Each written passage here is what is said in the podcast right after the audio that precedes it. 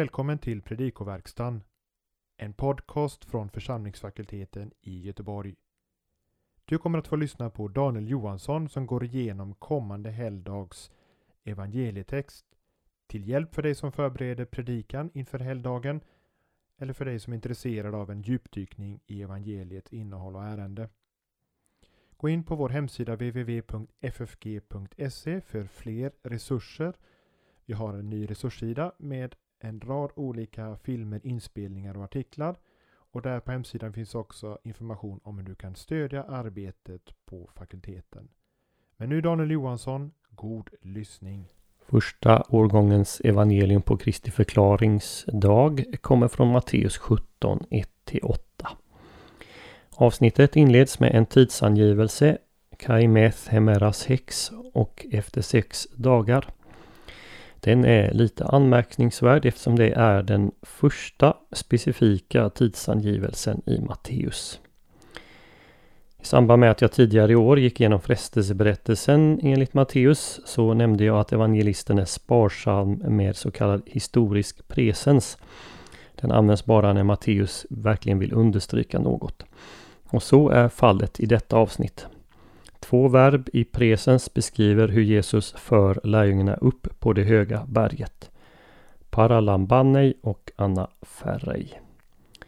Vad gäller det senare verbet, anaferrei, föra upp eller bära upp, är väl Bibel 2000 lite svag i sin översättning. Jesus gick med dem, översätter man.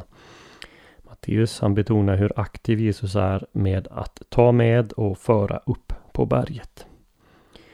De tre lärjungarna nämns vid namn men bara Petrus har artikel framför sitt namn. Varför är oklart. En möjlig förklaring är att de tre lärjungarna presenteras som en grupp, som en enhet, därav artikeln bara framför det första namnet. En annan motsatt förklaring är att Petrus framhävs av Matteus. De svenska eh, översättningarna uppfattar funktionen för idiomet katt i dian lite olika. Bibel 2000 som ett konstaterande där de var ensamma. Folkbibeln 98 ett syfte för att vara ensamma med dem. Då Jesus är subjektet för huvudverbet och detta beskriver vägen upp är det väl naturligare att ta katt i dian i meningen att Jesus enskilt för sig själv för lärjungarna i vers 2 möter ett exempel på hur ett substantiv i neutrum pluralis, ta himatia, kläderna, tar ett verb i singularis egeneto. Och så går vi till vers 3. Där är syntaxen lite oklar. Kai ido ofte autois moses kai Elias sylalontes met auto. Verbet står i singularis och passivum, participet i nominativ pluralis. Eh, participet kan vara attribut, man, attributivt och man kan översätta Det visades för dem Moses och Elias som talade med honom.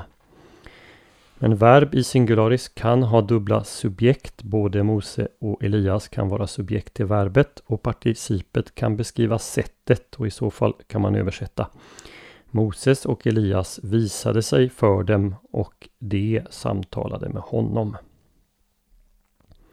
Lägg märke till att Matteus här använder sitt karaktäristiska kai ido och se. Folkbibeln 98 får med det i sin översättning medan övriga översättningar hoppar över det, tyvärr. Matteus använder det återigen och då två gånger i vers 5 då översätter Folkbibeln 98 det vid första tillfället men inte vid andra tillfället.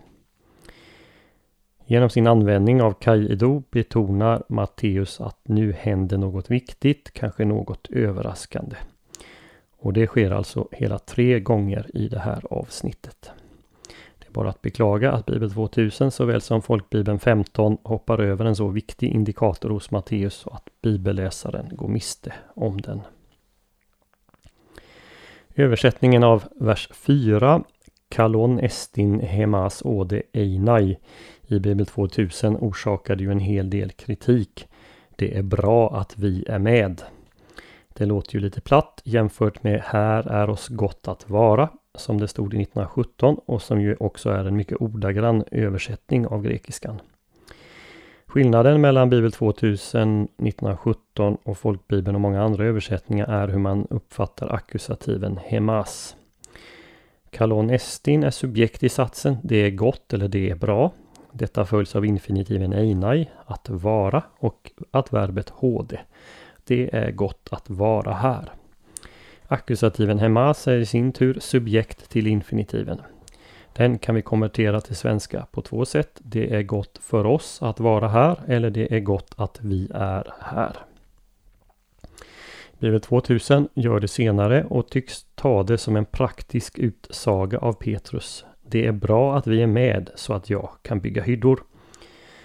Andra översättningar tar det i meningen att Petrus gillar läget så att säga och vill stanna och att han därför föreslår att han ska bygga hyddor. Sedan är faktiskt frågan vilka Petrus inkluderar i oss. Är det han och de två andra lärjungarna som han ofta tar det? Eller inkluderar han också Moses och Elias? Om det hade stått vi ska bygga hyddor, då hade väl den saken varit avgjord. Men nu lovar ju Petrus själv eh, att han ska bygga de här hyddorna och då är det faktiskt inte helt klart. Även om det väl troligen syftar på Petrus och de två andra lärjungarna. I vers 5 Eti auto laluntos. Eh, Den är en genitivus absolutus som understryker att Petrus blir avbruten medan han ännu talade.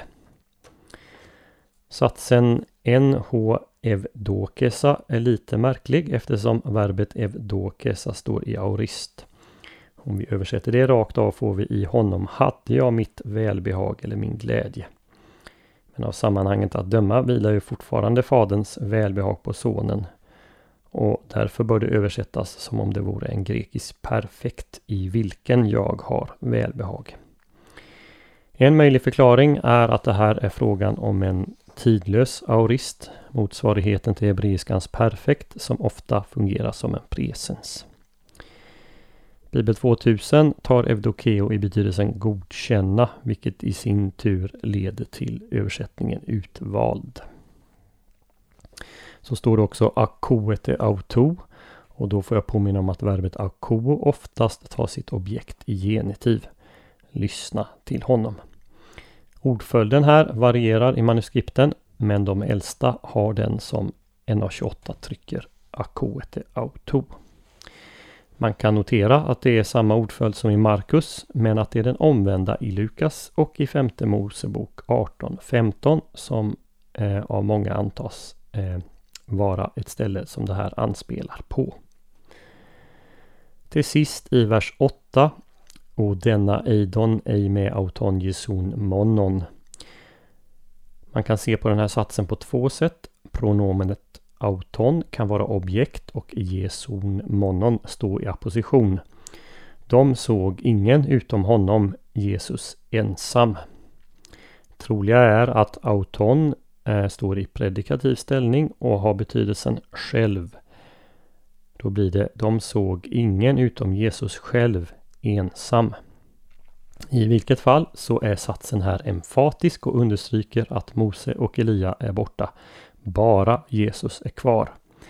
De svenska översättningarna lämnar tyvärr adjektivet monon, ensam eller alena oöversatt. Kristi förklaring eller förvandling som händelsen brukar kallas på engelska efter verbet metamorfo i vers 2 hänger intimt samman med de händelser som sker närmast före. Nämligen att Petrus bekänner Jesus som Messias varpå Jesus uppenbara Guds plan för Messias. Det här är i 16.21. När Petrus i nästa vers motsäger Jesus måste Jesus tala honom till rätta och undervisa lärjungarna om lidandet som följer på lärjungaskap. Det hela avslutas med ett löfte om att några av lärjungarna inte ska smaka döden förrän de med egna ögon får se Människosonen i sitt rike. Så står det i 16.28 och sen börjar kapitel 17. Att Jesus tar med sig tre lärjungar på berget och låter dem se honom i härlighet och då kan man jämföra 16.27. Det tog det vara uppfyllelsen av löftet i vers 28. I Matteus 13.43 lovar för övrigt Jesus att de rättfärdiga ska lysa som solen i Faderns rike. Eh, eklampsosin hos helios. Och nu i det här avsnittet lyser Jesus som solen på berget Elamsen hos helios. Man kan dela in läsningen i fem delar. Först har vi en inledning i vers 1, sedan i vers 2 Jesu förvandling. Därefter den tredje delen, två konversationer i 3 till 4. Och för det fjärde rösten från molnet i 5 till 7 och till slut Jesus alena i vers 8. Vad är nu huvudpoängen i det här avsnittet i Matteus? Ja, det är inte helt lätt att svara på. Det finns rika förgreningar till andra delar av evangeliet, till dopet, till Jesu frestelse i öknen, Petrus bekännelse närmast före. Men senare också Getsemane, uppståndelsen, himmelsfärd och återkomst i härlighet. För egen del så skulle jag vilja sammanfatta det så här. Syftet med avsnittet är att lärjungarna ska tänka på samma sätt om Jesus som den himmelske fadern gör. Petrus han gör här, som så ofta, bort sig. Han har fräckheten att avbryta konversationen mellan den store laggivaren Mose, profeten Elias som for till himlen i en vagn av eld och Jesus. Framfusigt föreslår han att han ska bygga hyddor. Det finns åtminstone två problem med Petrus utsaga. Hans försök att bli kvar på, på berget genom hyddobyggandet hindrar ju dels Jesus från att gå upp till Jerusalem. Och dels ställer han Jesus på samma plan som de två gammaltestamentliga hjältarna genom omnämnandet av tre hyddor. Men Petrus hinner inte avslöja, eh, avsluta det han har att säga innan Gud ingriper. Istället för hyddor byggda av människohand sänker sig molnet, tecknet på Guds närvaro och härlighet och Gud själv öppnar sin mun. Matteus markerar i vers 3 närvaron av Mose och Elias med ett C. Och han markerar både molnet med ett C och Guds röst och C en röst från molnet. Rösten identifierar Jesus som Guds son, den älskade och utvalde. Utsagan är här identisk med den som uttalades vid Jesu dop. Skillnaden är att det nu finns vittnen som lyssnar och de här tilltalas direkt i uppmaningen lyssna till honom. Det är naturligtvis en generell uppmaning. Gud har auktoriserat Jesus att tala med gudomlig auktoritet. Men mer specifikt handlar det om en tillrättavisning av Petrus och lärjungarna som inte velat ta emot Jesu ord om hans kommande lidande. Poängen är här att kors och härlighet inte utesluter varandra i Guds ekonomi. Tvärtom, de hör ihop. Jesus är Faderns son, men vad innebär det? En del forskare vill här se en stark Moses-typologi. Men inte ens den påtagligaste parallellen, nämligen att Jesu ansikte skiner. Om man nu jämför med Moses i Andra Mosebok 34.29. Inte ens den parallellen tycks vara medveten från Matti, eh, Matteus sida. För bortsett från ordet ansikte så finns det inga språkliga paralleller. Nej, Jesus han är den som med råge överträffar både Moses och Elias. I slutet är det ju bara Jesus som är kvar, något Matteus understryker. Det de båda, Mose och Elias, har gemensamt är att de på ett högt berg, gränslandet mellan himmel och jord, nämligen berget Sinai, har konverserat med Gud så som de nu konverserar med Jesus. Man kan fråga sig om det är en tillfällighet att verbet sylla leo används. Det här verbet används bara fyra gånger i Septuaginta varav en beskriver Moses konversation med Gud i Andra Mosebok 34-35. Guds härlighet visade sig på Sinai, målet sänkte sig, molnet sänkte sig ner och Gud talade. Vi har här något av en repris på Sinai-händelserna. Lärjungarna faller till marken i fruktan. Skillnaden är att det som sker på den gudomliga sidan här är fördelat på två personer.